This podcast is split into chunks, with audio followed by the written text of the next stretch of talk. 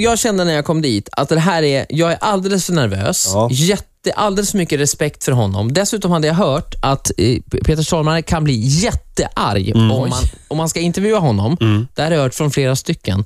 Om man ska intervjua honom och inte har sett filmen som det handlar om, då blir han jätteirriterad. Och det har jag hört också. Och jag hade naturligtvis inte sett filmen.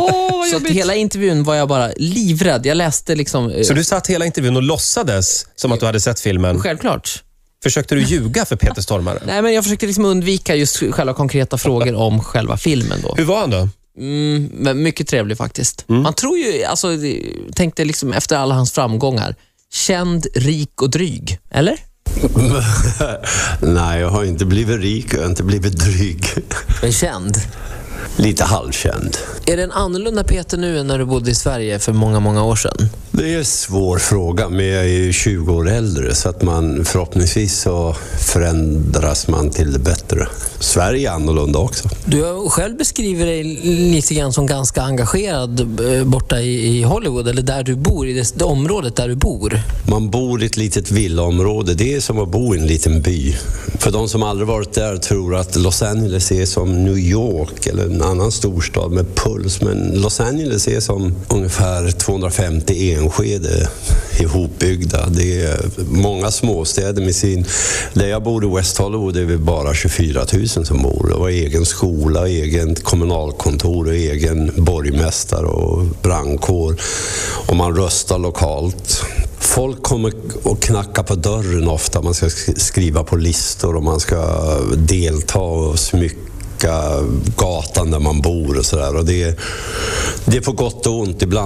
Ibland brukar jag alltid åka bort när vi har gatfesterna, när man smyckar hela gatan med girlanger och ett långbord och alla ska bidra och man ska sitta och äta tillsammans. Det är som gårdsfester som jag försökte hålla mig borta från i Stockholm. Då brukar jag åka bort alltid den helgen. Som svensk blir man ju enormt stolt när man ser dig i de här stora Hollywoodfilmerna. Betyder det någonting för dig att vi blir glada och stolta för att du är svensk? Jag blir stolt när jag ser en Volvo-bil på motorvägen, eller om de spelar ABBA eller Cardigans eller Ace of Base eller Hives. Så det går jag aldrig ur, och då, det tackar jag och tar emot, för att det är... För jag menar, jag föddes och uppvuxen här. Även om jag har bott utomlands i många år så kommer man alltid att känna sig som svensk. Jag tycker det är skitkul att när jag får se Stellan och Alexander Skarsgård och nu kinnar man över där och det går bra för honom, så tycker man är kul med svenskarna som rasar över dit. Vi ska prata om filmen Jägarna 2. Kan du berätta någonting om den utan att avslöja någonting för den som inte har sett det? Ja, om de har sett ettan så kommer de att inte känna igen någon annan än Rolf Lassgård. Och ettan slutar med att Rolf Lassgård åker ifrån Färdens hemmet och hans bror spränger sig själv i luften. Men det man inte får veta, det man får veta i tvåan, det är att han umgicks ju väldigt mycket med damer också då, Leif Lennart Jäkel, så att en dam var gravid och födde en son, och sedermera så gifte jag med henne. Så du blir alltså då styvpappa till Rolf Lassgårds brorson i filmen. Brorson, ja. Din karaktär i filmen har ett väldigt imponerande getskägg, är det väl egentligen man kan beskriva det som. Det är väldigt tjockt, det står ut, rakt ut framåt. Är det fejk eller är det ditt? Nej, det är mitt riktiga. Det är väl det enda som växer på när man blir äldre. Näsan, öronen och skäggväxt har jag, så bara smäller om det. Men det är Kjelle som ville att jag skulle ha mustasch. Jag sparade att jag skulle ha mustasch, men det är liksom bara mustasch, då ser jag ut som typ amerikansk polis där. Så att vi gjorde en sån här goatee, getskägg. Ola Lustig möter Peter Stormare i Riks morgon på ett hotellrum, ska jag säga, i centrala Stockholm var ni igår. Sjöng ni något? Nej, vi sjöng ingenting. Nej vad fan, ni prat.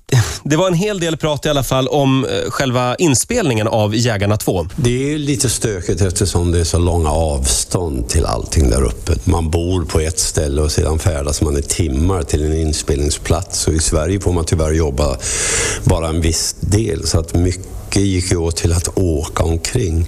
Facket är med och styr på inspelningsplatsen? Ja, så är det i film över hela världen. Man har lite olika. Här är det tyvärr så kort inspelningstid på dagarna så att man hinner inte med någonting ibland. Om man måste åka 1,5 timme så räknas det som arbetstid. Och innan man hinner packa upp och börja filma så ska man åka hem. I annat fall blir det övertid. I många andra länder så får man jobba 12-14 timmar. Här är det väl 9 timmar max. Alltså, du får alltså max jobba max 9 timmar och Kjell, han håller sig till det här? Ja, det måste han göra. Annars blir det övertid och hoppar producenterna på honom och säger att det går inte. Då drar de ur kabeln bara, så har vi ingen elektricitet.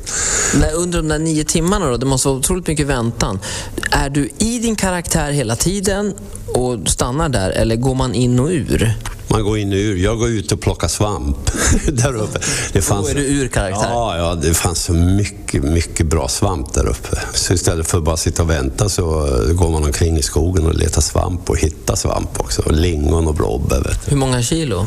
Det var många kilo. Sen var jag häftigt. Min fru är japanska. Så hon älskade ju att vara där uppe, men det var lite ensligt för henne. Hon är ju från Tokyo, så att det är lite skillnad på Överkalix och Tokyo, eller New York och Tokyo, eller Los Angeles och Tokyo. Och Överkalix. Men svamp är väl någonting för japanerna? Ja, gud vad vi letar efter gråmusseronerna som kostar goliatmusseronen som kostar flera $100 per styck. Där vi hittade ingen tyvärr.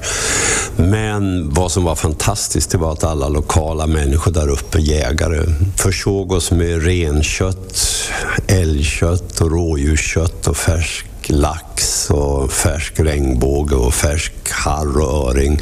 Vill din fru då äta allting det här rått? Hon vill inte tillaga någonting? Jo, hon tillagar allting och äter allting rått. Och hon förälskar sig i rökt renhjärta. Så att men det är fantastiskt. Vi har aldrig ätit så god mat i hela vårt liv, tror jag. Man kände att man åt på något sätt lyckliga djur. Är du typen som tar med dig mat också hem från Sverige till Hollywood sen när du åker hem?